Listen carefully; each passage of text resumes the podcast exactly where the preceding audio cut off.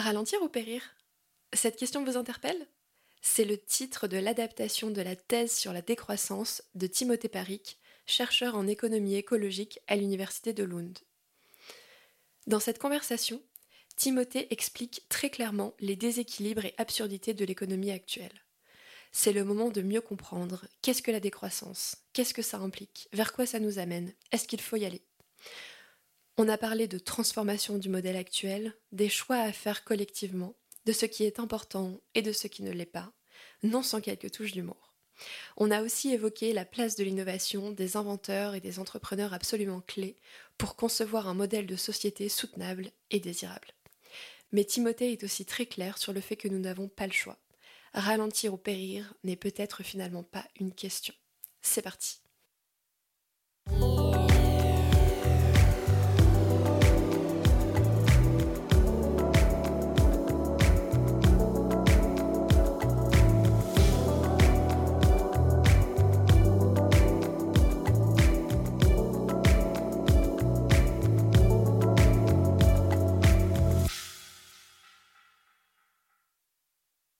Bonjour Timothée. Bonjour. Bienvenue au micro de ce podcast. Merci. Alors Timothée, donc tu es euh, chercheur en économie écologique à l'université de Lund en Suède. Tu es auteur de la thèse The Political Economy of Degrowth et de l'ouvrage Ralentir ou périr, l'économie de la décroissance, une adaptation grand public de ta thèse. Pour commencer, on va planter les bases. Qu'est-ce que la décroissance? J'ai l'impression, moi, qu'il y a autant de définitions que de personnes qui existent. Donc, est-ce que tu peux nous expliquer en quelques mots qu'est-ce que c'est? Alors, la décroissance, c'est deux choses à la fois. C'est déjà une théorie critique. Donc, depuis que le terme existe, il est apparu en 2002. C'est une décroissance conviviale. Et à l'époque, Paul Ariès, il le décrivait comme un mot obus. Un mot missile aussi. Moi, j'aime bien appeler ça un mot douche froide. Donc, la décroissance, c'est une critique de la croissance et surtout de notre obsession vis-à-vis de la croissance. Donc c'est pour ça que ce mot fait peur en fait, parce qu'il est quelque part lié à une analogie de un peu guerrière. Mais je sais pas si c'est vraiment euh, la critique et pas forcément euh, la guerre. La critique, c'est de se poser des questions sur des choses où on a arrêté de se poser des questions. Donc la croissance économique, ça fait depuis longtemps qu'on ne la questionne plus. C'est-à-dire qu'on prend l'hypothèse que la croissance, c'est bien alors que même la plupart des gens ne savent pas ce que c'est que la croissance économique. Donc la décroissance, elle nous invite à nous poser une question, de se dire, croissance de quoi Où Pour qui Comment? Toutes ces questions, donc raviver un esprit critique vis-à-vis d'un concept euh, qu'on a eu tendance à dépolitiser, on dit à naturaliser. C'est-à-dire que c'est un concept, c'est devenu naturel. Mhm. On l'associe à la nature humaine et donc on, arrête d'en parler.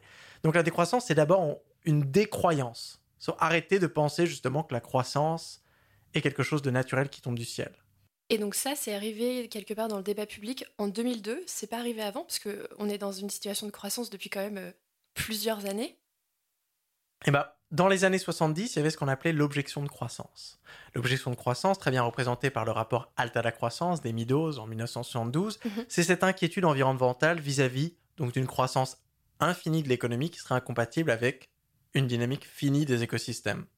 Mais à l'époque, on parlait pas encore de décroissance. Ce qui est apparu en 2002, c'est le mot, mais bien sûr, le mot qui s'inspirait de toutes ces critiques, donc de tous ces objecteurs de croissance des années 70, 80 et 90. Mais la décroissance, c'est pas seulement une décroyance, c'est aussi une décrue. Alors, mhm. la décrue, on voit bien la rivière, c'est une rivière, elle se gorge d'eau, elle sort de son lit. Et donc là, la décroissance, c'est une réduction de la production et de la consommation dans des économies où l'économie est sortie de son lit. C'est-à-dire que l'économie, on a surproduit et surconsommé. Et donc, on va devoir euh, avoir ce processus de régime macroéconomique où pendant une petite période, on va produire et consommer moins pour alléger l'empreinte écologique. C'est l'un des premiers impératifs. Et on va organiser, planifier cette, ce ralentissement économique pour qu'il puisse se faire de manière juste et conviviale. C'est pour ça que dans ma définition, qui est une définition un petit peu longue, mais je la cite ici comme ça vous l'avez en tête, réduction de la production et de la consommation pour alléger l'empreinte écologique, planifier démocratiquement, dans un esprit de justice sociale et dans le souci du bien-être. Donc quand vous entendez des croissances, c'est une théorie critique qui vient mettre en question la croissance et qui nous amène à une réflexion sur une stratégie de transition qu'on n'a presque jamais discutée, qui serait de et si nous venions ralentir l'activité économique pour baisser l'empreinte écologique?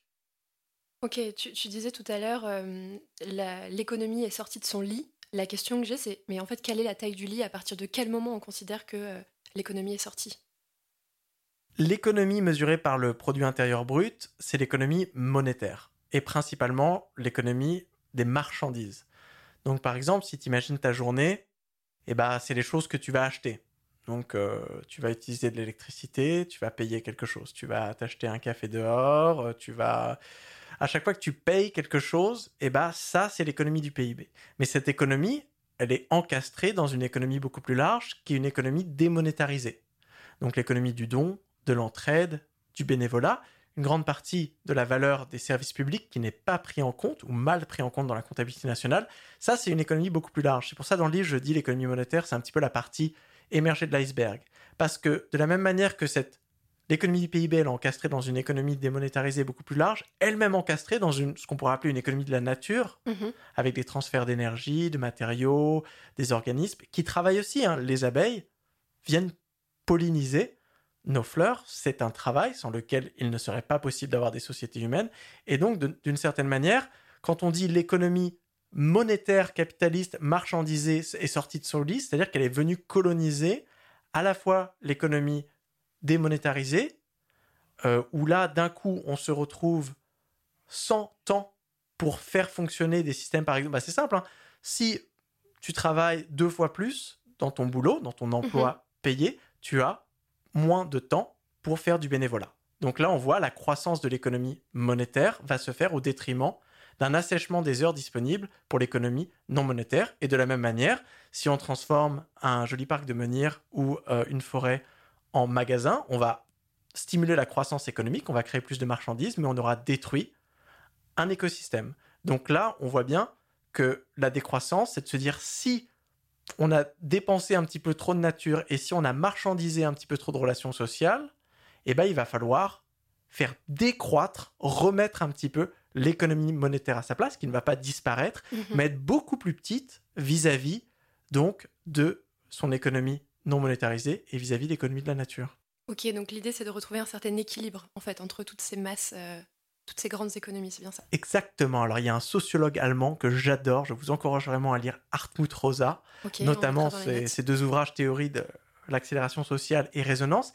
Et Hartmut Rosa, qui est très porté à argument des croissances, mais lui, il utilise deux mots. Il utilise plutôt accélération quand il parle de croissance et résonance quand il parle d'équilibre. Et c'est exactement ça. Aujourd'hui, on a des économies qui ont perdu toute résonance, on pourrait dire toute harmonie, toute mhm. proportion avec la logique du vivant.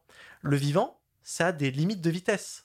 Hein, une pêcherie, euh, ça se reproduit à un certain, une certaine vitesse, le climat aussi a ses cycles, les sols ont des cycles, et aujourd'hui on veut toujours tout faire plus vite, donc on perd en proportion. En fait, l'économie humaine ne respecte pas les limitations de vitesse de la nature, et donc là, c'est un réajustement de se dire il va falloir faire décroître l'économie pour qu'elle puisse être en harmonie avec le vivant, c'est-à-dire fonctionner sans le détruire.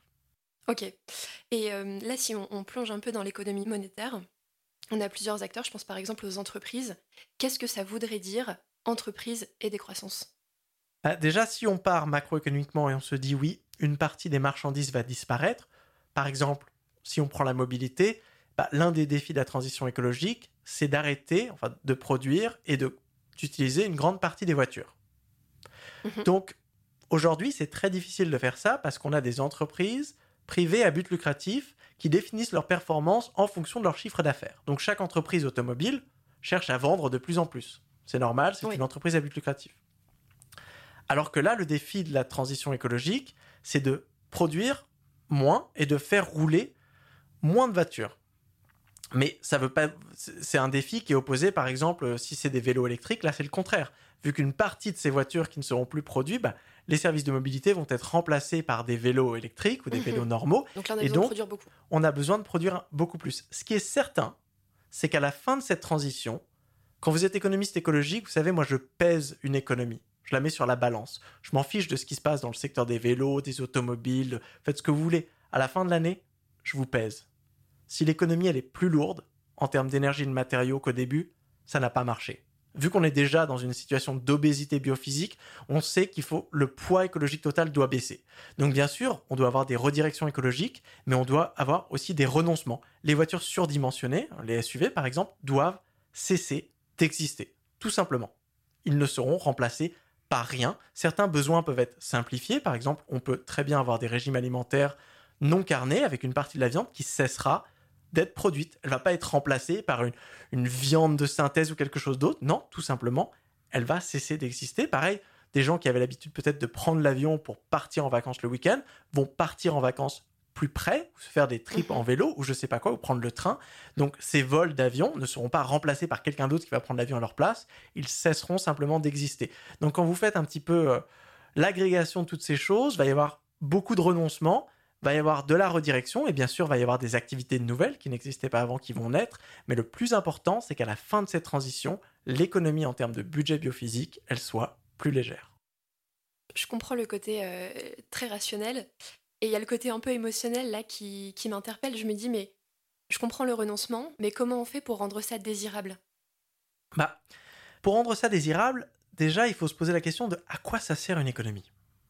L'économie, c'est un moyen. On n'a pas une économie pour euh, se faire plaisir. Genre, on adore avoir des marchandises et des entreprises. Non. On fait ça parce que c'est une manière efficace de s'entraider collectivement pour pouvoir satisfaire des besoins plus facilement qu'on aurait pu le faire tout seul. Mhm. Moi, j'aurais du mal, franchement, à produire une feuille de papier. Je sais même pas comment elles sont produites. Pourtant, je les utilise tous les jours. Mais il faut, le but, c'est pas de s'enrichir de plus en plus en produisant du papier.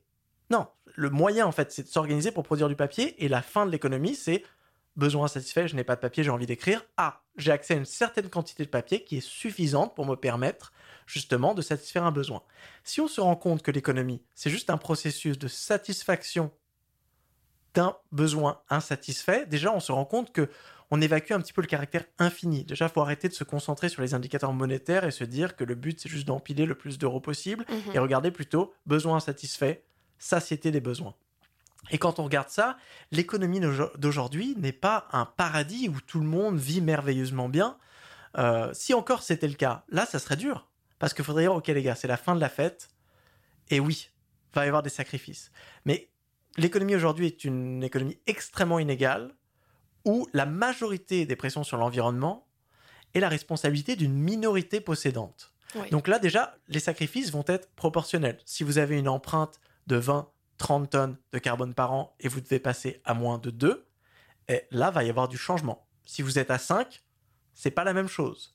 Aujourd'hui, pareil, hein, si vous regardez la population française, la moitié la plus pauvre de la population française a des empreintes carbone beaucoup plus faibles que les 10, 20, 30% les plus riches. Donc là, il faut pas généraliser en fait cette transition, elle va demander différents changements de comportement et on peut aussi se concentrer sur ce qu'on va gagner. C'est-à-dire que la croissance économique, on l'a vu, elle nous demande de mobiliser des ressources naturelles et des ressources humaines pour produire et consommer plus de marchandises.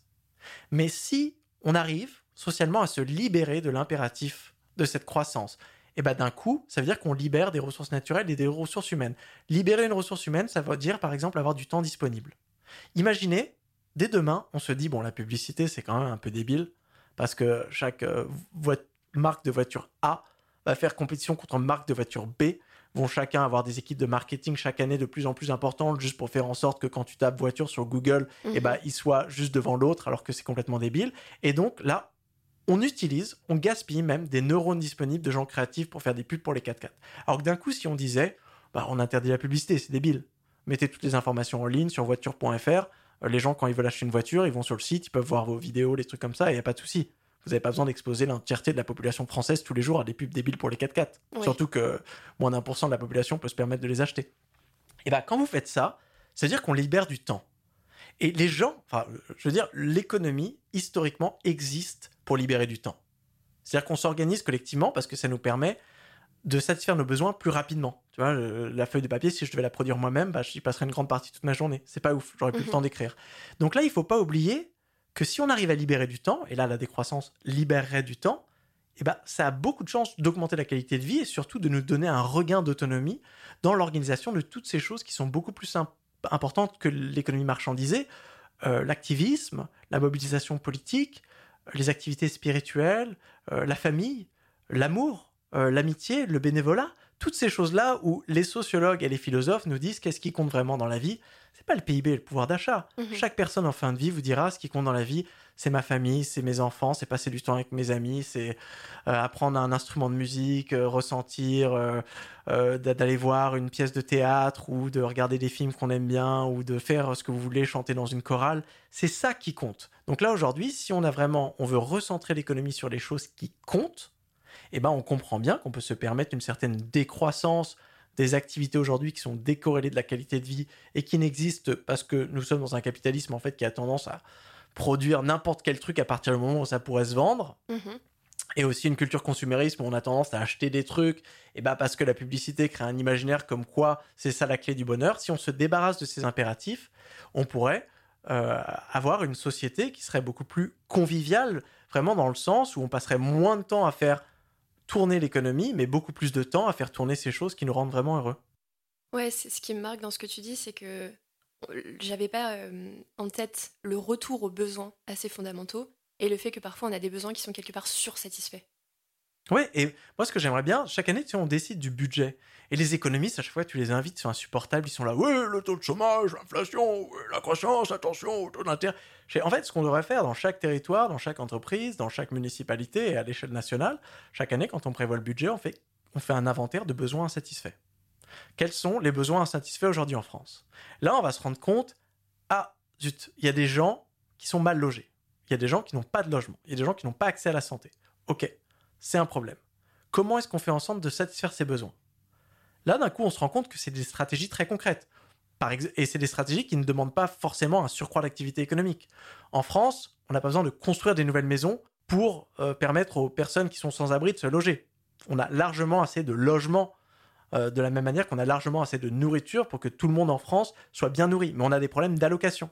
Mhm. Donc là, il faut travailler là-dessus. Donc là, on se rend compte qu'on va avoir des stratégies spécifiques ciblées sur des populations spécifiques où le but c'est pas de faire grossir le gâteau économique en euros en espérant que certains de ces euros se retrouvent dans la poche de personnes qui pourront ensuite les utiliser pour payer un loyer pour pouvoir être logés. Non, on va avoir des stratégies beaucoup plus précises. Et là, de la même manière, quand on fait un inventaire de besoins insatisfait, on doit aussi faire des inventaires de ressources naturelles disponibles. Ça, c'est fondamental. On doit le faire pour tout maintenant. On voit l'arrivée des canicules, des feux de forêt, des sécheresses, toutes ces choses-là, ça nous, ça nous montre en fait que pour l'instant, on a fait tourner l'économie sans vraiment prendre en compte la réalité biophysique, qui sous-entend n'importe quelle activité économique. Donc maintenant, à l'échelle d'un territoire, on se dit, ok, trop bien, on a identifié les besoins insatisfaits. Comment est-ce qu'on fait pour les satisfaire? On a des ressources humaines, on a des compétences, on a des mhm. infrastructures, mais pareil, il faut qu'on trouve de l'énergie disponible, de la biomasse, des matériaux. Parce que pour euh, satisfaire des besoins, euh, si c'est un besoin de mobilité en vélo, bah, ça va demander peut-être la construction d'une piste cyclable, peut-être la construction de vélos cargo, des choses comme ça, qui demandent de l'énergie et des matériaux. Et une fois qu'on fait ça, on se rend compte très souvent dans un pays comme la France, vu qu'on est déjà en dépassement écologique, c'est-à-dire qu'on utilise trop de nature. C'est-à-dire que notre empreinte écologique est supérieure à notre biocapacité. Mhm. Donc là, ça veut dire que si vous avez des besoins insatisfaits qui vont demander un certain surcroît d'activité, pas toujours, mais parfois ça peut demander un surcroît d'activité, par exemple construire des pistes cyclables, ça veut dire qu'il va falloir déconstruire, recycler ou en tout cas renoncer à construire d'autres trucs, genre une autoroute ou des parkings. Et donc là, on voit qu'on connecte en fait les besoins insatisfaits avec les besoins sursatisfaits qui peuvent être simplifiés. Le besoin d'avoir des autoroutes n'est pas un besoin. L'autoroute, en fait, est un moyen pour satisfaire un besoin de mobilité. L'avion n'est pas un besoin. Le besoin, c'est se déplacer. En France, nous devrions, à terme et le plus tôt possible, fermer l'intégralité des lignes nationales aériennes. C'est un petit pays, on a la chance d'avoir une infrastructure de trains euh, et de bateaux euh, assez élaborée. Donc là, on se rend compte, on peut pourrait très bien satisfaire nos besoins de mobilité sans utiliser l'avion, mm. ce qui serait une manière beaucoup plus parcimonieuse en termes d'émissions de gaz à effet de serre. Donc là, c'est ce concept clé de simplifier des besoins, de se dire, ah bah tiens, certains déplacements, en fait, on peut y renoncer. Moi, j'avais une collègue qui prenait l'avion pour aller à une conférence d'une heure dans une autre ville sur le télétravail. Enfin, on se rend compte que ça n'a aucun sens. ça, on annule complètement. Et bien sûr, les déplacements familiaux, les, certains déplacements qu'on ne peut pas éviter, ben là, on se pose la question de la substitution. Est-ce qu'on peut pas faire en train quelque chose qu'on a l'habitude de faire en avion? Est-ce qu'on peut pas faire en vélo quelque chose qu'on avait l'habitude de faire en voiture? Est-ce qu'on peut pas faire à pied quelque chose qu'on avait l'habitude de faire euh, en, voiture? Oui, complètement.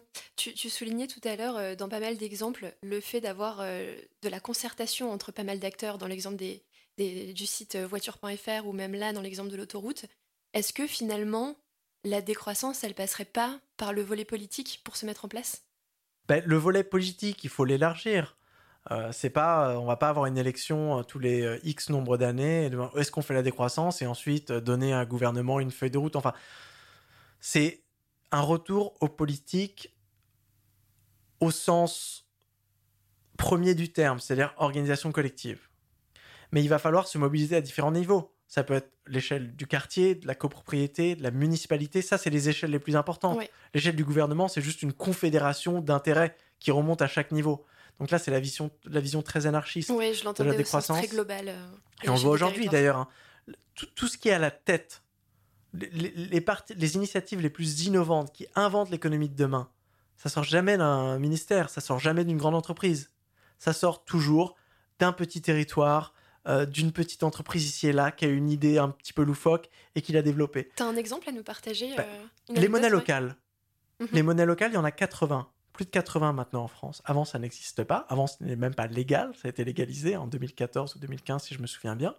Et en fait, c'est des gens au sein d'un territoire qui se sont dit, bah tiens, nous, on a, on a certains problèmes. C'est-à-dire que la monnaie, ce qu'on appelle la monnaie générale, donc l'euro, eh ben, en fait, elle permet de tout acheter. Et très souvent, si on stimule, on se dit, ah bah tiens, on va créer une activité, bah, l'argent, il peut, euh, il peut fuir dans un autre secteur. Il se retrouve absorbé ailleurs. Si on crée une monnaie locale, non seulement on pourrait décider des choses que l'on peut acheter, et donc faire une espèce de filtrage, mais aussi on pourrait faire en sorte de créer une sorte de résilience économique à l'échelle du territoire. Ça, euh, c'était écrit nulle part. Et quand le gouvernement en est venu à les légaliser, je, pense qu'ils ne savaient même pas ce que c'était. Ils ont dû regarder, aller voir, mais c'est quoi cette histoire de monnaie complémentaire? Mhm. Donc là, on a des pareils pour les territoires zéro chômeur de longue durée qui existe en initiative, en idée depuis les années 90, qui a commencé dans, quelques territoires, qui est une façon de ce qu'on appelle la garantie de l'emploi, et à travers des coopératives à but d'emploi, de créer des emplois en dehors de la dynamique du marché. C'est une innovation fondamentale. Ça aussi, ça n'aurait jamais pu être inventé par une grande bureaucratie, qu'elle soit privée euh, à la Amazon, qu'elle soit publique à la gouvernement français. C'est quelque chose qui est sorti d'une petite association.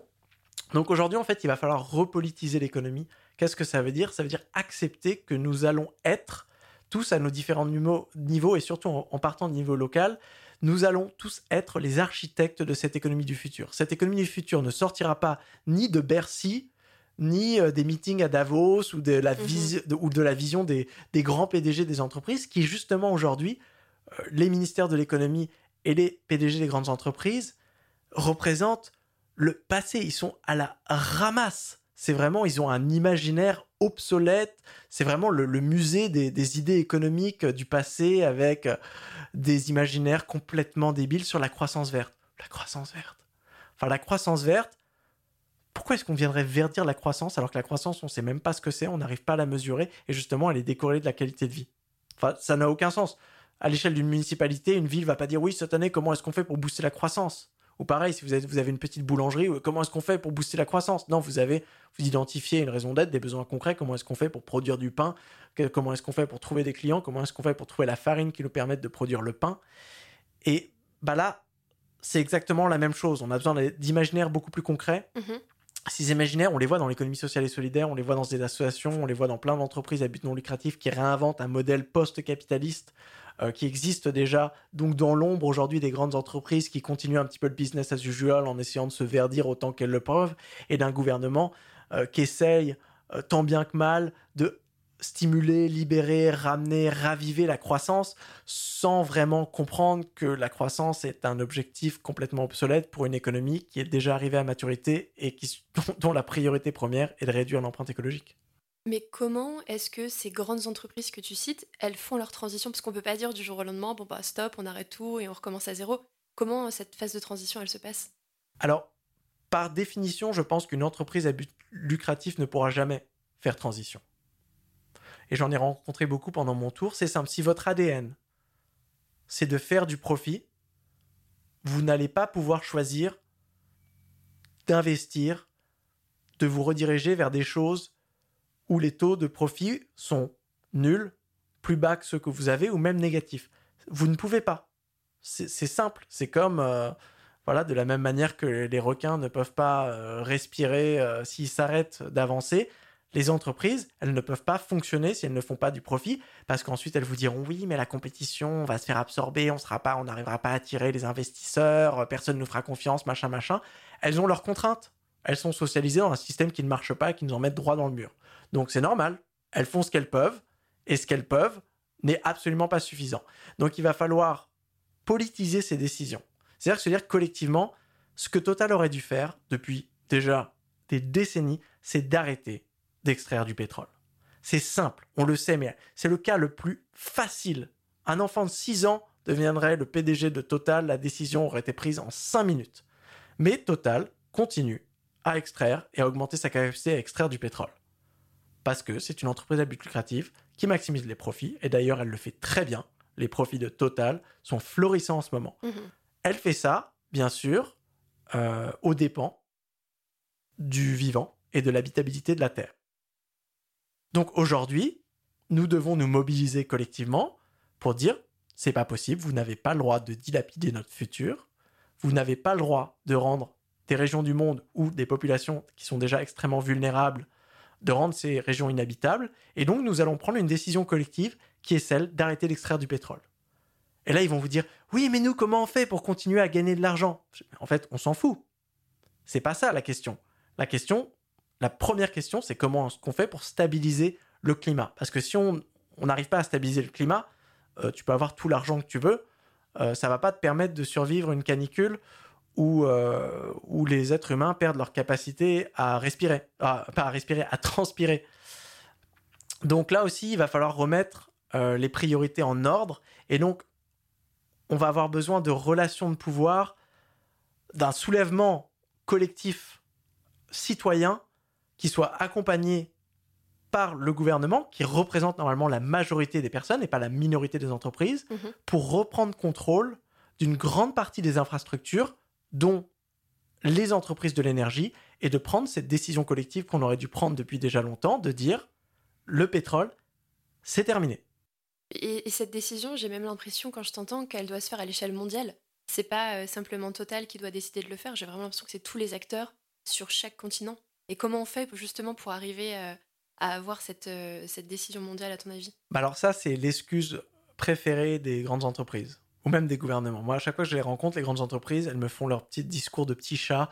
Oh, mais comprenez, moi j'ai les mains dans le dos. Hein. Si je fais ça, euh, Air France me disait si je fais ça, hein, c'est les Américains qui vont prendre le marché. Et Total, pareil, ils font ah si on arrête d'extraire, ça va être quelqu'un d'autre. Mais quelqu'un d'autre peut-être il va pas compenser, donc ça sera encore pire que nous. Et pareil, on entend toujours, hein, mais la France, c'est que X% des émissions, allez voir un petit peu la Chine et l'Inde. En fait, ça, c'est un discours de délai. Ces questions, c'est un discours de délai. On peut continuer à se les poser, et on continuera à se les poser dans un monde à 5 degrés qui ressemblera à peu près à Mad Max. Et là, on se dit, oui, mais moi, si je commence à faire ça, les autres... Pour tout, on a eu ça. Et euh, aujourd'hui, on a atteint un tel degré d'urgence et surtout des décennies d'inaction où on a vu que cette même question, qui existe depuis les années 70, qui existe depuis la création vraiment de la première COP, des premiers accords internationaux sur l'atténuation du changement climatique, où c'était ça la première question. Le fait même qu'on continue de répéter cette question, pour moi, c'est presque une insulte à l'histoire de se dire, en fait, on continue à, recréer cet imaginaire de l'inaction. Si encore vous étiez euh, le Vanuatu, ou euh, un pays euh, très pauvre qui dépend vraiment de l'export de ressources naturelles et vous avez vraiment aucune capacité interne, là ok. Ou si vous êtes vraiment un ménage très pauvre, ok, là vous avez les mains dans le dos. Je suis désolé, si vous êtes une grande entreprise, dans l'un des pays les plus riches au monde, donc la France, vous n'avez pas les mains dans le dos. Vous êtes en haut du spectre du pouvoir. Et donc un grand pouvoir, des grandes responsabilités, disait l'oncle de Spider-Man. Et donc je vous invite à utiliser ces grandes responsabilités et ce grand pouvoir pour éviter de faire obstacle à la transition, ce que les entreprises fossiles et les grandes entreprises en général, accompagnées allègrement par les gouvernements, font très bien depuis des années. Et pourtant, quand toi, tu discutes avec euh, donc ces grandes entreprises, tu citais Air France, tu vois que euh, ça bouge pas vraiment. Ah, ça bouge pas du tout. Moi, ce qui m'étonne, et là, je ne parle pas d'Air France en particulier, je parle des grandes entreprises que j'ai rencontrées, c'est que ces personnes n'ont même pas, se sont même pas posé la question du scénario où elles devraient choisir, accepter un certain renoncement. C'est-à-dire que moi, j'aurais pensé que si j'étais PDG d'une grande entreprise, même si j'ai envie de m'en mettre plein les poches, tu vois, j'aurais quand même développé des petits scénarios sous le manteau vite fait pour voir, ok, si vraiment je devais réduire mes, mon empreinte carbone de moitié, comment le faire? Et là, bien sûr, c'était Air France, tu sais qu'il faut faire voler mon avion, c'est la façon la plus rapide. Donc je fais, ok, si vraiment je devais réduire ça sous la menace d'une arme, et bah voilà, quota de vol, euh, on réduit de 50%, on met les gens à temps partiel, les employés, pour éviter qu'il y ait du chômage de masse, euh, on fait une rétribution, on s'organise comme ça, on dit ça aux investisseurs, on annule des... Enfin, tu vois, d'avoir un plan... Les entreprises n'ont pas. Elles ne, sont... elles ne se posent même pas la question. Elles acceptent de facto le fait que la décroissance, ça va, c'est une lubie euh, de collapso communiste, on n'a pas besoin de se poser la question. Alors que c'est complètement débile parce qu'aujourd'hui, ces entreprises se retrouvent confrontées à une expérience très proche de celle de la décroissance, c'est celle de l'effondrement ou de la pénurie. Si vous avez un bateau qui se coince quelque part au monde et d'un coup vous n'avez plus accès aux mhm. métaux qui vous eh ben, vous devez faire des choix. Les entreprises automobiles, pendant les pénuries d'électricité de cet hiver, ont dû faire des choix. Quelles voitures on continue à produire et quelles voitures on arrête de produire? Bon, elles ont fait les mauvais choix, hein, parce qu'elles ont décidé d'arrêter les lignes de production de petites voitures et de privilégier la production de la SUV, parce que c'est euh, la manière de maximiser le profit, donc bien sûr, ça pouvait être prédit. Donc là, ça nous montre bien que ces entreprises, non seulement elles n'ont pas le bon logiciel pour faire face à une situation de rareté, parce que là, ça exacerbe le problème, mais aussi, elles ne sont pas du tout préparées pour une économie qui fonctionnerait sous contraintes biophysiques. Donc ça, c'est effrayant, et surtout, elles n'ont pas un imaginaire où elles n'ont pas de capacité à imaginer vraiment une culture d'entreprise qui ne serait pas omnibilée par la performance financière. Moi, à chaque fois, j'ai des discours de gens qui, en fait, ont passé tellement de temps dans ce milieu qui me disent Non, mais vous savez, euh, les profits, enfin, c'est la nature humaine. Je fais, mais c'est d'une débilité sans nom. C'est vraiment, on a envie de leur jeter des livres de sociologie, euh, de, philosophie et d'anthropologie. Enfin, lisez un peu, sortez de votre entreprise. Euh, non, c'est pas parce que euh, à la Société Générale, vous, vous, êtes, vous avez créé cette culture de l'obsession monétaire qu'il faut projeter ça sur l'ensemble de l'espèce humaine et surtout rejeter toute responsabilité du changement en disant ah mais oui mais vous savez nous c'est tellement ancré dans le cerveau humain que on peut pas hein, on peut pas s'empêcher euh, d'exploiter d'autres personnes. On ne peut pas s'empêcher de s'enrichir sur la destruction du monde. C'est à peu près naturel. Vous feriez la même chose si vous étiez nous. Moi, je suis vraiment, en tant que scientifique du social, pour un retour euh, au structuralisme, hein, de se dire, non, il y a des structures, des institutions spécifiques qui ont créé non seulement cet imaginaire, mais aussi des règles du jeu. L'économie, c'est comme un grand jeu. Des règles du jeu qui font que ça fonctionne comme ça. Par exemple, si vous êtes une entreprise et que vous avez un mode d'investissement où c'est des investisseurs privés qui investissent chez vous, mais qui demandent un retour. Ces investisseurs privés, par exemple des actionnaires, vont donc vous faire pression. Et si ces actionnaires ont un pouvoir de décision, vous allez leur dire, OK, on a deux projets. Premier projet, c'est faire des parkings climatisés dans le désert. Trop bien, il y a plein de clients, ils ont des 4x4 et tout, ils paieront. Retour sur investissement à deux chiffres, vous allez kiffer. Deuxième projet, on peut investir dans de la reconstruction et du réensauvagement. Donc là, on va travailler sur la reconstruction d'une forêt. Et après, bon, personne va payer hein, parce qu'on la vend à personne. Mais regardez, il y aura des abeilles. Là, on va, on va créer un habitat pour des espèces protégées. On va absorber X tonnes de carbone. On va améliorer la filtration de l'eau. Qu'est-ce qu'il va dire l'actionnaire? Il va dire mais euh, réponse A. Réponse A. Donc là, on voit que les règles du jeu réduisent l'arbre des possibles et nous empêchent de faire la chose que l'on devrait faire pour le très long terme. Parce que le très long terme, encore une fois, les retours financiers à deux chiffres, euh, dans un monde à plus 4 degrés, même pour celui qui les reçoit. Bon, à la limite, pour ceux qui arriveront à acheter un bunker en Nouvelle-Zélande, euh, mais sinon, ça, ça, sera vraiment une, une Oh, c'est un mot qui n'existe pas. Ça, c'est vraiment un monde, je pense, qui sera pire pour tout le monde, c'est ce que je voulais dire. Ok. Euh, mais qui est-ce qui fixe alors ces règles du jeu? Eh bah c'est là quand je parlais de, de, démocratisation et de soulèvement citoyen, c'est de se dire qu'on doit à différents niveaux prendre l'habitude de se auto-fixer des règles. L'autogestion dans les entreprises. Donc là, on a vu l'une des règles qui fait en sorte qu'on se retrouve coincé, c'est de donner beaucoup trop de pouvoir de décision à des acteurs d'entreprise qui ont un biais matériel vers l'accumulation euh, des profits, donc les actionnaires.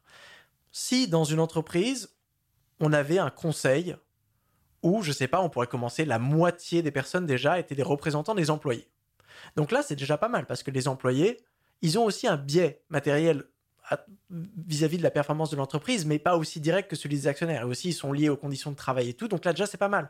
On voit quand on décide quoi produire et comment produire, ça change un petit peu. Imaginons qu'on ait maintenant une prise de décision multipartie prenante, ou quand on décide quoi produire, comment produire, et bien là, cette entreprise, elle est socialisée, la décision est socialisée dans le sens où on invite des parties prenantes externes, représentant des consommateurs. Ça me fait penser un peu au modèle coopératif, ce que tu Exactement, le modèle coopératif. En France, ça s'appelle les, les, SIC, hein, les sociétés coopératives d'intérêt collectif, qui ont déjà ces. Ils appellent ça des conseils, un multisociétariat. Et là, on prend des. Et là, on se décide de, de se fixer des règles et en représentant le plus d'intérêts, enfin les intérêts concernés par l'activité économique en général. Je pense que si on avait des conseils multisociétariats dans toutes les entreprises aujourd'hui, eh ben on pourrait, on, ferait énormément de renoncements. Par exemple, je pense pas qu'aucun conseil démocratique multisociétariat utiliserait vraiment la dernière goutte de nos ressources disponibles aujourd'hui pour faire des grippins connectés. Enfin, je, pense que n'importe qui se dirait Ok, là, les grippes, même la personne qui les produit, l'ingénieur, je pense que les ingénieurs doivent se sentir mal putain, moi je pourrais construire vraiment des vélos cargo, je pourrais vraiment créer des systèmes pour filtrer l'eau, euh, faire quoi que ce soit et tout. Et on me demande de faire un four qui avec des caméras à l'intérieur pour pouvoir suivre la cuisson du truc de mon smartphone. Enfin, c'est presque insultant pour un ingénieur. Et pareil pour les consommateurs, s'ils étaient assis à la... Fait, non mais les gars, euh, franchement, vous avez, vous avez une usine, vous avez des compétences, vous avez des ingénieurs. Euh, ça, c'est pas un besoin insatisfait. On n'a pas de besoin insatisfait concernant les vidéos des trucs qu'on fait cuire dans nos fours. Donc, on va euh, ne même pas se lancer dans ce truc qui serait complètement inessentiel. Donc, on va utiliser nos neurones, notre énergie et nos matériaux pour faire quelque chose d'autre ou juste décider de ne pas le faire. Tu faire, bah non, en fait, on est content avec nos fours. Il n'y a pas besoin de produire un nouveau four. Et donc là, on fait, OK, l'entreprise peut dire bah, trop bien, bah, il n'y a pas besoin de produire des fours, donc peut-être qu'on peut utiliser. Ça, ça, nous permet de réduire notre empreinte écologique totale, de laisser la nature un petit peu tranquille, et on en a besoin aujourd'hui vu qu'il faut la réduire, ou ça permet justement de remobiliser ces ressources pour faire quelque chose d'autre. Peut-être, ah bah tiens, nous avec nos machines, on peut plus produire des fours, mais on peut participer à produire une partie d'infrastructure d'énergie renouvelable, qui va être demandée, où on se rend compte, ah bah tiens, nous, avant on produisait des voitures, euh, maintenant, bah, y a, on s'est reformé pour faire des vélos cargo. Ouais, ça veut dire que l'entreprise, elle a quand même une capacité de quelque part réinventer ce qu'elle va produire, de se raconter une nouvelle histoire et de servir un nouveau but, plus aligné avec... Pas euh, l'entreprise. Moi, vraiment, je n'admets pas l'existence des entreprises. Les entreprises n'existent pas. L'entreprise n'est pas une catégorie euh, anthropologiquement valable. Les entreprises, elles sont composées de parties prenantes, qui sont des personnes qui habitent sur un territoire. Ça, c'est la réalité des choses. Ces personnes, elles ne sont pas que des investisseurs, des PDG, des, employés. Elles sont beaucoup de choses à la fois. Une entreprise, aujourd'hui, on a tendance à penser que c'est une personne et qu'elle doit forcément se prolonger dans le temps. On a même tendance aussi à attribuer des émissions à une entreprise qui aurait le droit d'avoir un budget. Non, les territoires, les pays, ça, c'est des entités politiques. Les citoyens, les citoyennes, ça, c'est politique. Les entreprises, ça fait partie des activités qu'on fait. Certaines activités humaines, on produit des trucs dans entreprises, on produit des trucs dans des associations, on produit des trucs chez nous. Aucune importance. Donc aujourd'hui, il faut accepter le fait que on peut détruire une entreprise. C'est pas détruire une entreprise, c'est pas s'appauvrir. Détruire une entreprise, si on avait une entreprise qui, par exemple, était spécialisée sur la satisfaction d'un besoin, et d'un coup, de manière complètement innovante, on invente ah le réseau de partage d'objets, trop bien. Donc on arrive à partager des objets avant qu'on ait besoin de produire, et donc on a besoin de produire moitié moins, et peut-être bah, une entreprise qui se spécialisait dans la confection de perceuses, qui était pas aussi bien qu'une autre entreprise qui faisait des perceuses beaucoup mieux, maintenant on a besoin de beaucoup moins de perceuses, donc elle se dit, bon, ça sert à rien de faire la compétition, j'arrête, on dissout l'entreprise. Ça sert à rien de se dire, oui, bon, on va, on va se rediriger vers quelque chose pour... Non, on peut dissoudre l'entreprise et réallouer les forces à quelque chose d'autre. Mais on peut faire ça seulement si on passe d'un mode d'organisation économique centré sur la compétition, où chaque entreprise était vraiment de garder son chiffre d'affaires, à une entreprise de la coopération, où justement l'organisation se fait à l'échelle des territoires. Où on peut se discuter et dire, même si on n'est pas de la même entreprise, toi tu faisais ça, tu faisais des... Toi, tu... avant, tu faisais de l'aviation. Et moi, je fais du train. Et on était en compétition, parce qu'on est dans une entreprise de mobilité. Là, on se rend compte qu'on doit travailler ensemble. Moi, toi, en tant qu'aviation, tu dois me transférer des passagers.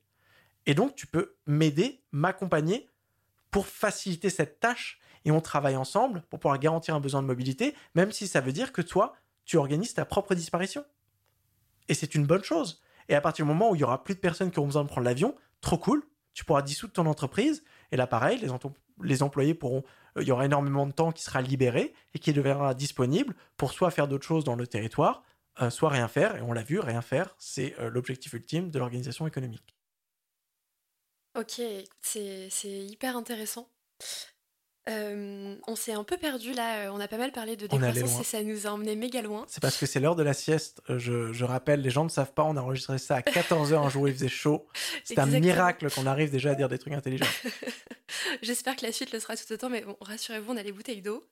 donc, ouais, on a pas mal parlé de décroissance et de tout ce que ça voulait dire pour les acteurs économiques.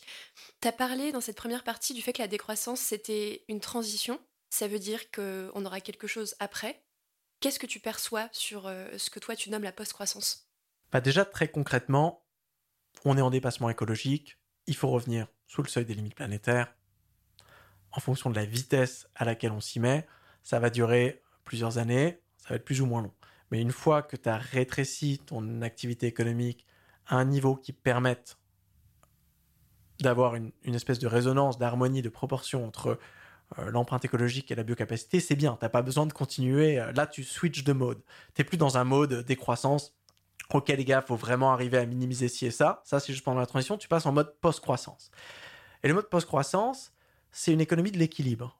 Moi, j'aime bien euh, appeler ça une économie stationnaire, parce que c'est le concept depuis les années 70 en économie écologique, de se dire, le but, c'est de maintenir une certaine qualité de vie, tout en faisant toujours attention de ne jamais dépasser la biocapacité. Donc on a une économie qui va osciller un petit peu, où de temps en temps le progrès sociotechnique va nous permettre de produire plus. Donc la place de l'innovation, il y aura toujours une place pour l'innovation? Toujours. L'innovation, anthropologiquement, c'est notre capacité collective à répondre à des problèmes. Ce serait euh, débile de dire que ça disparaîtrait. D'ailleurs, il y aura beaucoup plus d'innovation parce que si on libère du temps disponible, on pourra travailler sur beaucoup plus de problèmes aujourd'hui. La plupart de nos capacités d'innovation, euh, c'est des gens qui se posent la question de comment est-ce qu'on arrive à faire des échanges bancaires le plus rapidement possible, comment est-ce qu'on arrive à euh, faire euh, accumuler des données personnelles pour faire des publicités plus efficaces, enfin des problèmes qui sont de l'innovation, mais de l'innovation complètement contre-productive. Donc là, on a cette économie stationnaire où un changement sociotechnique, où on va se dire, ah bah trop bien, là d'un coup on arrive à simplifier le même besoin qu'on avait avant, mais avec moitié moins de ressources. C'est-à-dire que d'un coup, vous êtes en état stationnaire, donc vous n'êtes pas en déficit, la moitié de ces ressources deviennent disponibles. Vous n'êtes pas obligé de les utiliser. Peut-être vous vous dites, ah bah, trop bien, ça nous permet de réensauvager des parties. Donc là, vous enrichissez l'économie de la nature, qui est encore une belle façon euh, bah, de protéger un patrimoine pour une croissance future si on en aura besoin. Ou si vous, vous identifiez un besoin insatisfait, trop bien, vous faites, bon bah là, on va utiliser cette moitié de ressources pour faire quelque chose d'autre. Et de la même manière que le progrès sociotechnique nous permet d'avoir une croissance potentielle qui s'est jamais infinie, hein. toujours une croissance faible et temporaire, eh bah, les effondrements écologiques nous forcent à avoir des décroissances faibles et temporaires. Si d'un coup il n'y a plus d'eau, eh bah, euh, il va falloir avoir le même processus de rationnement et de minimisation qu'on a eu pendant cette transition de la décroissance, dire ok, qu'est-ce qu'on arrête de faire? À quoi on renonce? Qu'est-ce qu'on déconsomme? Et là, pareil, on reprend les, mêmes cadres d'analyse en fonction des besoins, des inégalités, on fait des décisions jusqu'à ce qu'on stabilise la économie stationnaire. Donc là, on voit un petit peu cette économie qui va se stabiliser et qui sera une économie de la qualité. C'est-à-dire que le but, ça ne sera pas de poursuivre l'accumulation volumique d'euros, mhm. qui est quelque chose de très abstrait. Le but, ce sera chaque année de se dire, OK, est-ce qu'il y a des besoins insatisfaits comment est-ce qu'on les satisfait? Comment est-ce qu'on fait en sorte de continuer à pouvoir satisfaire tes besoins? Donc ça sera vraiment une économie du bien-être. Il y a ce concept en anglais de well-being economy, euh, que j'aime beaucoup, où l'activité, vraiment, l'objectif final, c'est de découpler le bien-être de l'empreinte écologique totale. Ça, ça veut dire que il faut protéger notre capacité à satisfaire des besoins, à nous contenter. Et le plus rapidement, par exemple, on arrive à se contenter, le plus efficacement en termes d'utilisation d'énergie, de matériaux et de temps, et eh ben le plus on peut protéger cette capacité, le plus on est résilient. Par exemple, aujourd'hui, si tu as un besoin de mobilité, par exemple, tu dois amener tes enfants à l'école tous les matins, et pour ça, tu as besoin de faire une heure de voiture. Et donc, tu consommes du pétrole.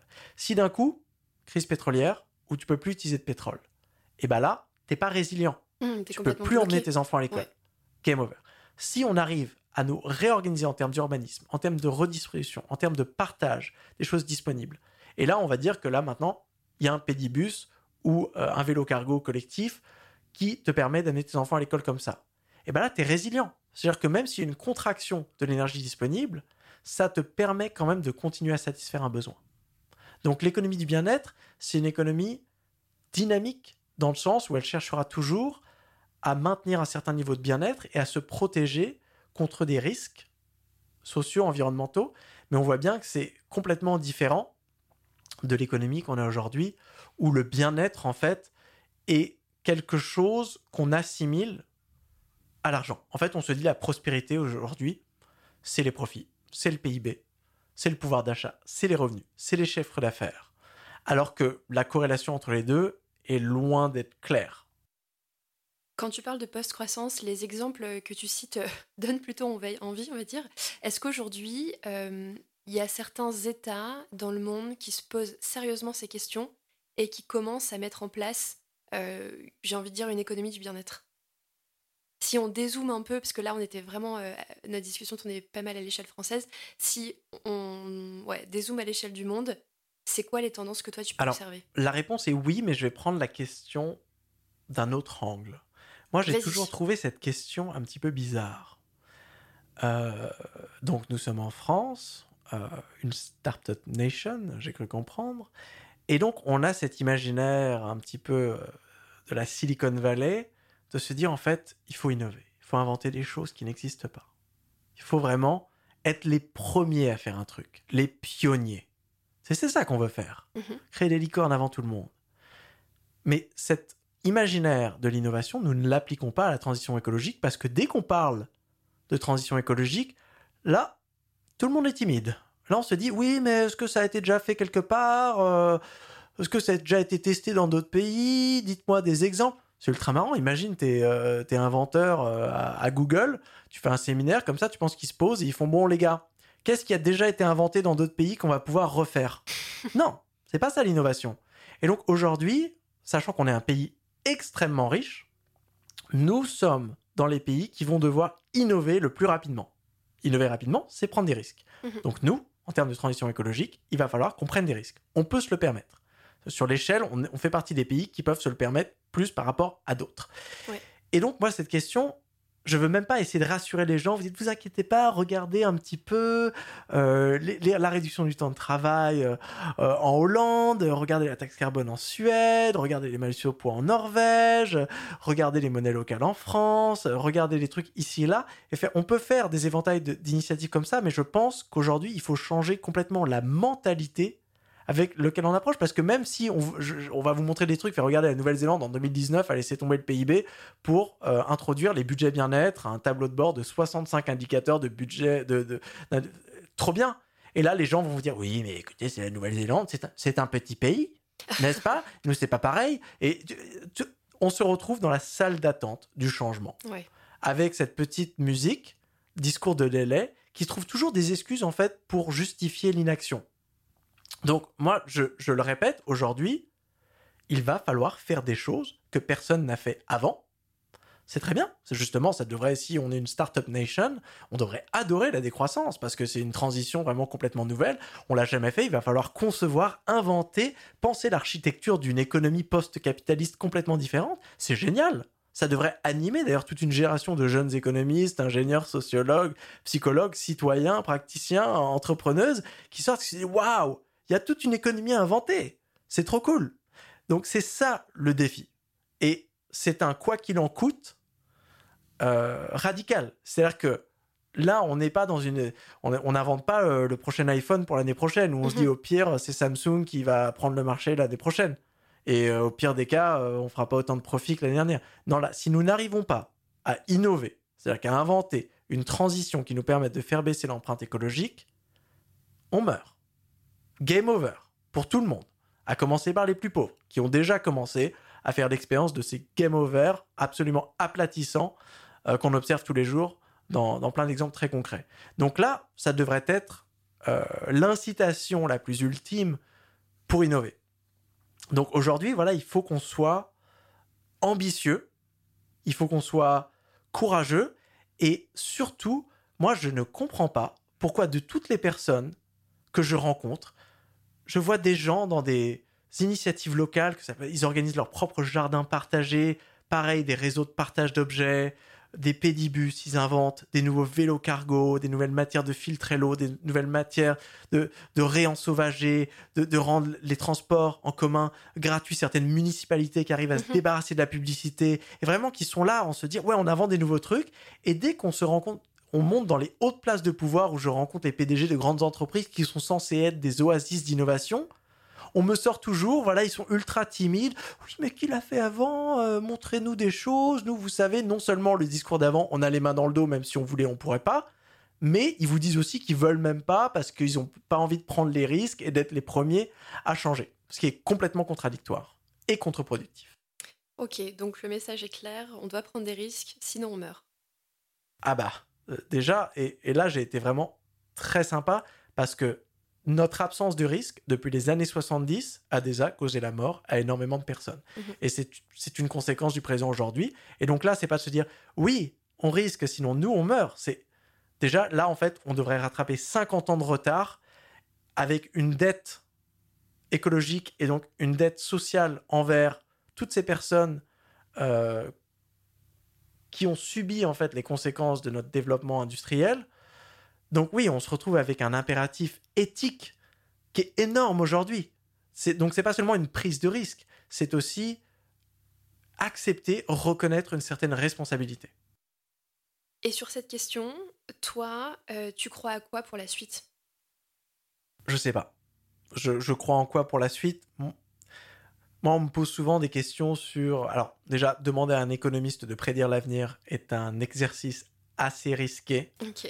je sais pas ce qui va se passer. Moi, je- j'avais, même- j'ai même pas pu prévoir que le livre euh, aurait été un succès. Enfin, moi, je pensais, euh, j'étais venu à Paris pendant deux semaines pour présenter le livre. Je pensais revenir à Lund, en Suède, à l'université, et on n'en parle plus. C'est terminé. Je pensais pas que la société vraiment se saisirait de ce concept et que ça viendrait stimuler énormément de discussions. Ce qui est très bien. Personne n'aurait pu prédire les, les soulèvements euh, citoyens un petit peu partout qui, qui- qui redoublent vraiment d'une- inventivité vraiment impressionnante hein, euh, de la manière de, de- de faire du, du, du- du- du sabotage, euh, de, de la vulgarisation, de la, prise de conscience collective. Donc il y a toutes ces choses-là qui sont déjà en marche. Mhm.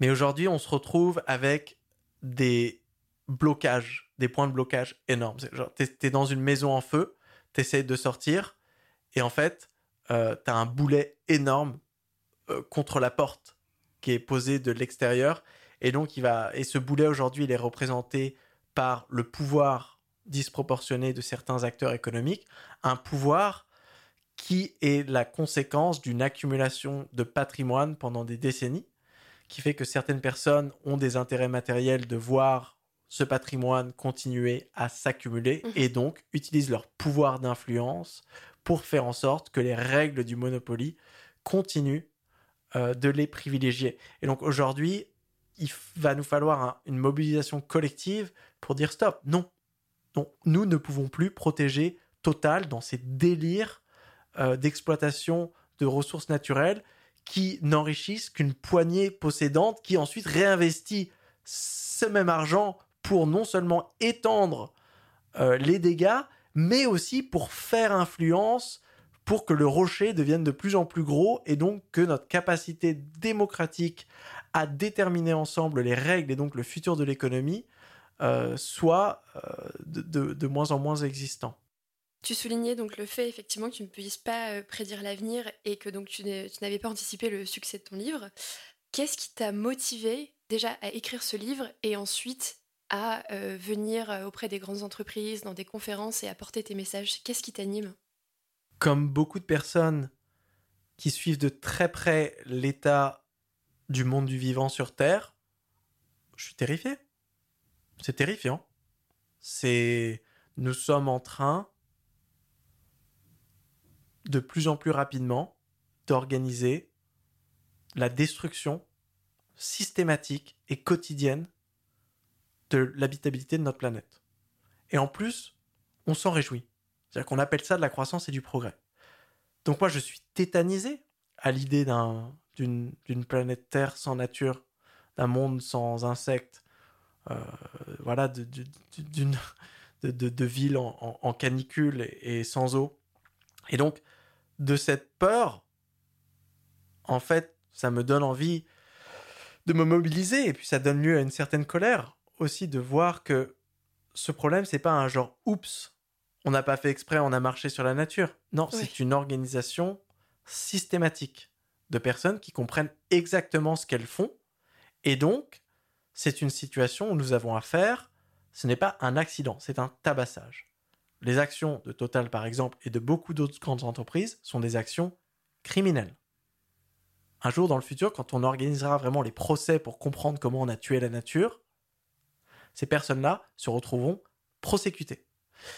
Et donc, moi, ça m'anime parce que je pourrais pas, moi personnellement, moi ce qui m'intéresse dans la vie, c'est la philosophie et plus principalement l'écriture académique. Moi, si je ne pouvais faire qu'une chose dans la vie, je serais professeur d'écriture académique. Donc, c'est-à-dire, j'apprendrais à l'université comment écrire. Je serais spécialiste des notes de bas de page et de la ponctuation dans l'écriture scientifique. Mhm. Mais aujourd'hui, je ne peux pas faire ça parce que je me sentirais coupable. T'imagines? Passer mon temps à écrire des ouvrages sur l'écriture académique alors que certains puissants sont en train de détruire la capacité de notre planète à, euh, à accueillir la vie. Je pourrais pas. Donc, moi, ça m'embête. Parce que j'ai pas envie de faire ça. J'ai pas envie de passer mes journées à aller dans des radios, parler de décroissance et de, trucs comme ça. J'ai envie d'être chez moi, tranquille, à jouer aux échecs, à faire la sieste, à écrire des romans.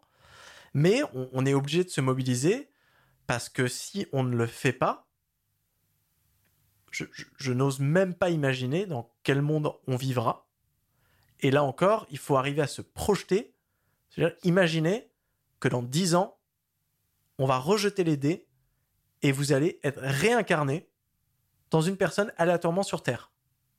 Donc je ne serai plus Timothée, économiste, homme, blanc, né à Versailles, extrêmement privilégié, avec mille diplômes et énormément d'argent. Je serai un citoyen du monde parmi des milliards. La probabilité soit quand même que je sois du côté des gens qui se font marcher dessus. Aujourd'hui, parce qu'ils doivent vivre euh, dans un climat réchauffé, avec une biodiversité qui s'effondre, parce qu'ils doivent vivre euh, les conséquences oppressante, opprimante de cette minorité possédante.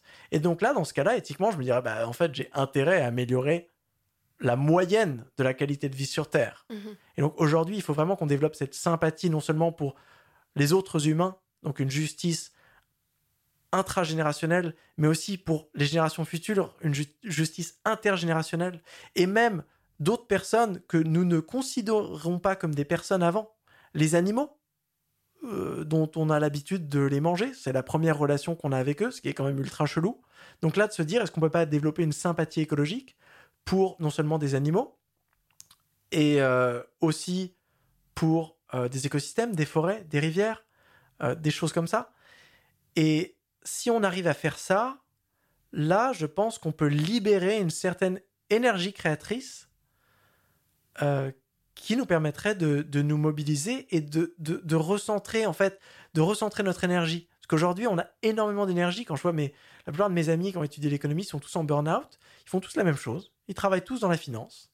C'est des économistes pour des banques, ils font des algorithmes de trading euh, qui n'ont aucun sens. Ils savent que ça nourrit la destruction du monde, que ça enrichit des gens qui auraient jamais dû s'enrichir et qui sont très loin d'avoir besoin de recevoir plus d'argent, mhm. ils le font quand même avec des horaires infernales qui font qu'ils délaissent leur famille, qu'ils habitent dans des endroits dont ils ne font même plus l'expérience, dans une vie politique qu'ils ne comprennent plus. Ils subissent la réalité, ils sont misérables.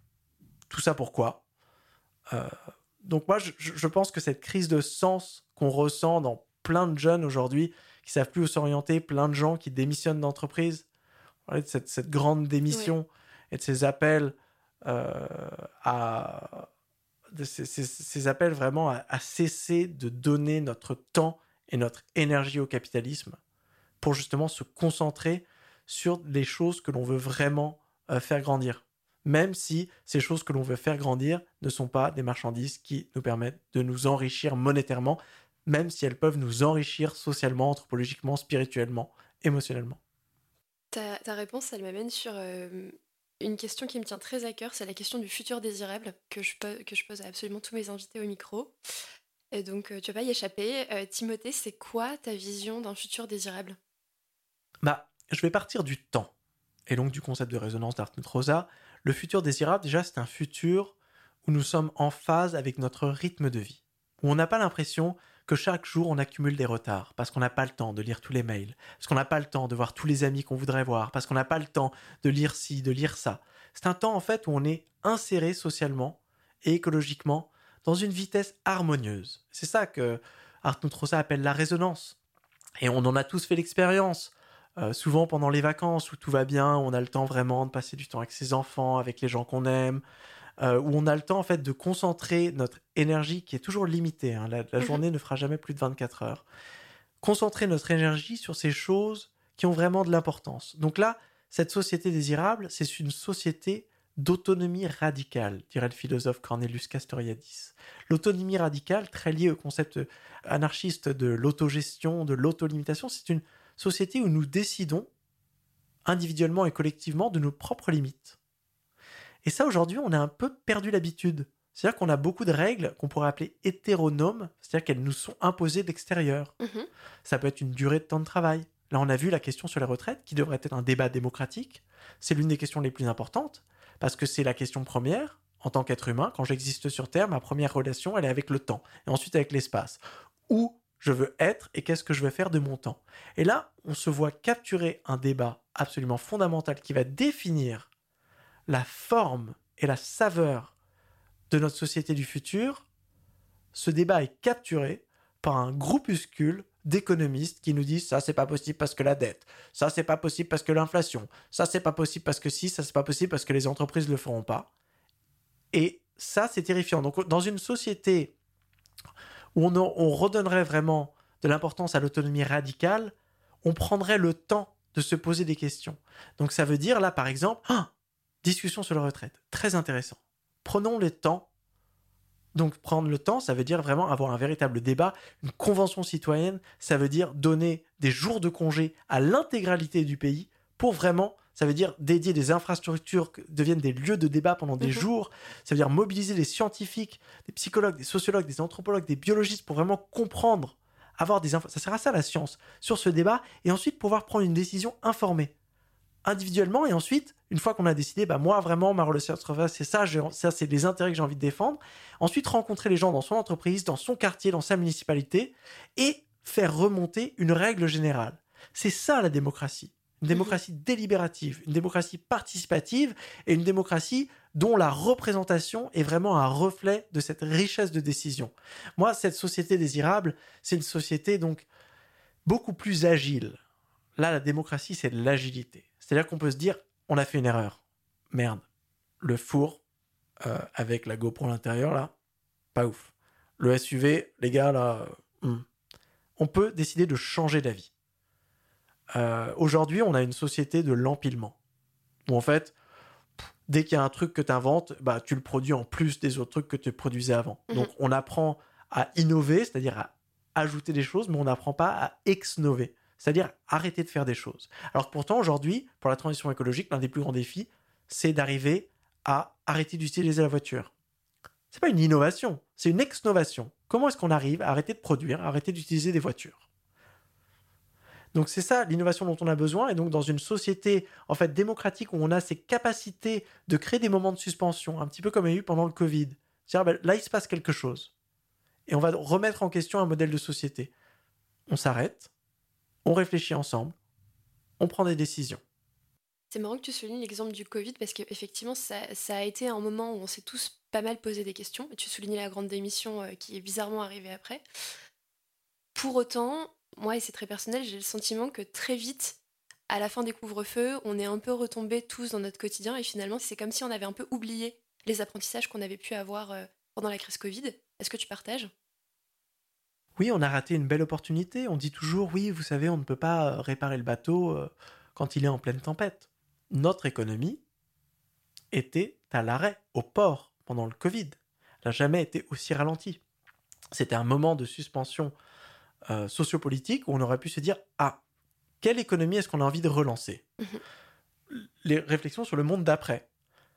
Eh bien, là, on aurait pu se les poser mais on a été otage en fait de certains prêts-à-penser économiques, comme quoi il fallait absolument relancer la croissance parce que sinon l'emploi n'est pas sûr, et sinon l'inflation, et sinon les autres pays, et sinon les régions politiques. Et donc on s'est retrouvé engrainé dans ces choses-là où on a relancé exactement l'économie avec tous les défauts qu'il y avait, et on est revenu dans le monde d'après, qui était en fait le monde d'avant, avec tous ses inconvénients, à commencer par l'insoutenabilité écologique.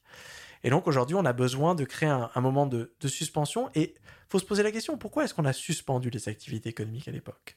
Parce qu'on s'est dit, il y a un risque pour la santé humaine.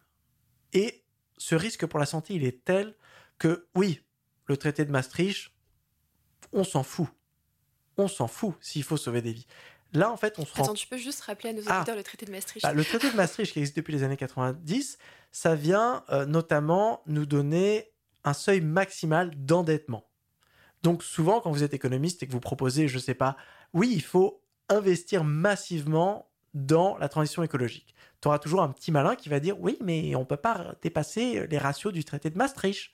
Le traité de Maastricht, c'était euh, un groupe de, mecs qui a décidé dans les années 90, au doigt mouillé, euh, d'avoir un ratio comme ça. C'est une convention sociale, comme on les appelle. Donc aujourd'hui, de dire que nous ne pouvons pas préserver la stabilité du climat parce que euh, y a, euh, au début des années 90, il y a euh, trois mecs en costume qui, au doigt mouillé, ont décidé que la dette publique ne devait pas dépasser X du PIB. C'est absurde. C'est complètement absurde. Pendant le Covid, on l'a fait sauter. Et là, ça a ouvert des possibilités. En tant qu'économiste, les gens se sont rendus compte waouh, en fait, si on veut, tout est possible. quoi. Enfin, on, peut vraiment tout changer. Il y a, et là, on s'est rendu compte de la flexibilité de l'institution humaine. Donc là, il faut, il faut se rappeler de ce sens des possibilités que l'économie, en fait, nous l'avons construite. Les euros, nous les imprimons. C'est, enfin, je veux dire, c'est les euros, c'est des, petits bouts de papier ou des qu'on utilise pour gérer l'allocation des ressources. Euh, c'est tout. C'est un petit peu bizarre qu'on laisse des gens mourir parce qu'ils n'ont pas assez de bouts de papier, ils n'ont pas assez de points en Monopoly. Tu joues avec tes potes, et il y en a un qui perd, fait Ah, tu manges pas ce soir. Et maintenant, tu seras considéré comme une merde. On ne parlera plus. Parce que, mec, t'as pas assez de billets de Monopoly. Non, tu ferais jamais ça. Tu joues au Monopoly, t'amuses, c'est fini. L'économie, c'est un petit peu pareil. On peut l'utiliser pour allouer des trucs, c'est bien d'avoir des marchés, c'est bien d'avoir de la monnaie, c'est pratique. Mais à la fin de la journée, personne ne devrait perdre sa capacité d'être citoyen, mhm. sa capacité de participer à la vie sociale, euh, juste parce qu'il n'a pas assez de points au Monopoly. Ouais, effectivement, il y, a un côté rationnel euh, à récupérer. Et, donc, ça me permet de rebondir donc dans cette société désirable. Le futur désirable, retournons-y. C'est un futur désirable où, quoi qu'il se passe, personne ne perd sa capacité à participer, à être inclus dans une société. C'est-à-dire que l'emploi est garanti. Par exemple, personne ne devrait se retrouver dans une situation où personne ne lui propose d'emploi. Ça, aujourd'hui, c'est vraiment un échec d'avoir transformé l'emploi en une marchandise et de laisser des entreprises à but lucratif, principalement, décider de quels emplois sont disponibles et désirables pour l'intégralité de la société. Donc, les territoires zéro chômeur de longue durée, c'est une belle initiative qui montre qu'à l'échelle des territoires, on peut offrir, créer, inventer des emplois pour ceux qui en cherchent, même si ces emplois ne sont pas offerts par des entreprises à but lucratif qui existent. Donc ça, c'est génial. Pareil, on devrait aussi avoir des planchers sociaux tout le monde devrait avoir accès à un logement décent, à une quantité d'énergie, d'eau, toutes ces choses-là, de nourriture, d'éducation, de santé. Donc ce qu'on appelle euh, le Universal Basic Services, UBS, mhm. donc l'espèce de revenu de base, mais service de base, ça, dans une économie, personne ne devrait tomber en dessous. Et donc ça, ça va demander aussi une réorganisation d'accepter que certaines choses ne peuvent pas devenir des marchandises, genre le logement. Aujourd'hui, le logement, c'est un casino. C'est-à-dire qu'aujourd'hui, si tu ne gagnes pas plus que ça, tu ne peux pas te loger à Paris bah c'est génial, ne te loge pas, dors dehors. Et c'est bizarre, alors qu'en fait, certaines villes, la ville de Vienne notamment, ont fait des choix différents, de dire que non, le logement n'est pas une marchandise, donc vous savez quoi, c'est des prix régulés, les prix dépassent jamais ça, euh, tu peux revendre ton appartement quand tu veux, bien sûr, mais tu le revends au prix où tu l'as acheté à peu près. D'ailleurs, c'est marrant parce que j'entendais ce matin à la radio que Vienne avait été encore élue ville où il fait le, bon, le mieux vivre, si je puis dire, en Europe. Et c'est pour ça qu'on se rend compte de la double coïncidence heureuse de la décroissance, comme dit Jason Nicole, l'anthropologue. C'est ce que l'on doit faire pour ralentir, est aussi quelque chose qui nous permettrait de mieux vivre. Donc Vienne a des loyers très bas, parce qu'elle a une économie, un secteur des loyers, donc socialisé, régulé, mais c'est aussi pourquoi est-ce que la qualité des logements à Vienne est aussi impressionnante? Parce que imagine, donc depuis la Deuxième Guerre mondiale, personne ne s'est enrichi mhm. dans le milieu du logement. C'est-à-dire que toute la plus-value qui a été créée au lieu d'être accaparée par des individus qui ensuite euh, l'utilisent comme bon leur semble, elle a été réinvestie dans la qualité du logement. Et ça, ça fait qu'aujourd'hui, bah, Vienne, oui, elle a réussi à créer un secteur du logement post-capitaliste impressionnant, alors que des villes comme Londres ou Paris se retrouvent avec des passoires thermiques dégueulasses et moches, même si, bien sûr, des décennies euh, ont permis d'enrichir énormément de gens, notamment ceux qui aujourd'hui pratiquent l'investissement locatif, qui est sûrement, je pense, le terme le plus insultant de l'histoire du capitalisme. Mais on voit bien, même de parler d'investissement locatif, c'est quoi l'étape d'après? L'investissement nutritif. Moi, je vais m'enrichir sur la capacité d'autres personnes à se nourrir. Vu qu'ils de se nourrir, euh, il y aura toujours de la demande. Donc, je vais accaparer leurs sources de nourriture et leur revendre de plus en plus cher. Comme ça, j'ai un retour sur investissement. C'est trop bien. Ce serait pas légal. Mhm. On fait pas aussi euh, de l'investissement sanitaire. Euh, pareil, non, certaines choses devraient être protégées de la prédation capitaliste, de la spéculation, la marchandisation. Et donc aujourd'hui, si on est allé trop loin, donc dans une optique néolibérale où on a privatisé énormément de services publics, il faut faire le contraire. Il faut pas les renationaliser euh, d'un point de vue soviétique. Certains biens de raison, bien sûr, doivent être nationalisés, euh, mais les socialiser. C'est-à-dire avoir des gestions municipales, communautaires, qui peuvent être organisées par des SIC, par des hybrides publics, privé, mais organisé en mode post-croissance, en mode économie du bien-être, en mode gratuité socialisée, en mode le but, c'est de maximiser l'accès, de maximiser la satisfaction des besoins. L'argent, c'est secondaire. On ne devrait jamais laisser l'argent devenir une priorité vis-à-vis des objectifs de soutenabilité écologique et de convivialité sociale. Est-ce que c'est ça, Timothée, la conclusion de ton futur désirable? Exactement. Parfait. Euh, écoute, on arrive à la fin de cet entretien. Est-ce que euh, tu as un mot de la fin à ajouter? Est-ce que tu veux conclure sur quelque chose de particulier? Je vais recommander deux romans. Ouais, parce qu'on arrive vers l'été et je sais que on peut avoir ces petits coups de mou. Et tu me disais que tu partais euh, faire une longue pause toi aussi, donc j'imagine que c'est. ah, moi l'été c'est absolument sacré. c'est le moment vraiment d'aller passer du temps en pleine nature, euh, d'aller chanter, d'aller faire de la musique, euh, d'aller travailler un petit peu mes ouvertures aux échecs, euh, d'aller surfer. Et donc, je vais vous proposer deux romans liés à l'économie. Pour ceux qui n'ont pas envie de lire des bouquins d'économie cet été, c'est l'entre-deux. Le premier, c'est Voyage en misarchie d'Emmanuel Dockes. Un bouquin de 2017 qui raconte, c'est un roman fictionnel, donc un roman d'utopie, qui raconte justement le fonctionnement d'une économie post-capitaliste. Donc Emmanuel Lequesne, qui est prof de droit à Nanterre, a créé cette oasis institutionnelle géniale d'une économie qui fonctionne vachement bien, mais qui n'est pas une économie capitaliste, qui n'est pas une économie centrée sur la décroissance, mais plutôt une économie éco-socialiste euh, organisée sur le bien-être et la post-croissance. Donc lisez ça, ça vous fera voyager, mais après, après avoir lu ce bouquin, vous allez vous dire, ok, vous allez revenir au présent et vous dire, putain, je suis chiant, on est enfermé dans ce réalisme capitaliste horrible. Euh, gris, moche, euh, pressé. Comment est-ce qu'on fait pour y arriver? Et là, lisez Paresse pour tous d'Adrien Klemt, qui est un autre roman fictionnel de 2021 qui raconte ce qui se serait passé aux dernières élections présidentielles si Émilien, le personnage principal, un économiste de renom spécialisé sur la réduction du temps de travail, avait gagné des élections sur le programme donc de Paresse pour tous. Donc un bel imaginaire low-tech, décroissant, participaliste, convivialiste, génial et une belle histoire de la transition aussi qui prend en compte les relations de pouvoir, qui va chercher un petit peu les tensions qu'on aurait. Donc là, vous avez l'utopie, vous avez la transition, tout est là, vous allez pouvoir revenir après en fin d'été prêt à démanteler le capitalisme. Trop bien. Bah écoute, on mettra les références des livres bien évidemment dans l'épisode. Et puis bah écoute, je te remercie pour cet entretien et puis je te souhaite un bel été. Merci à toi aussi. Merci.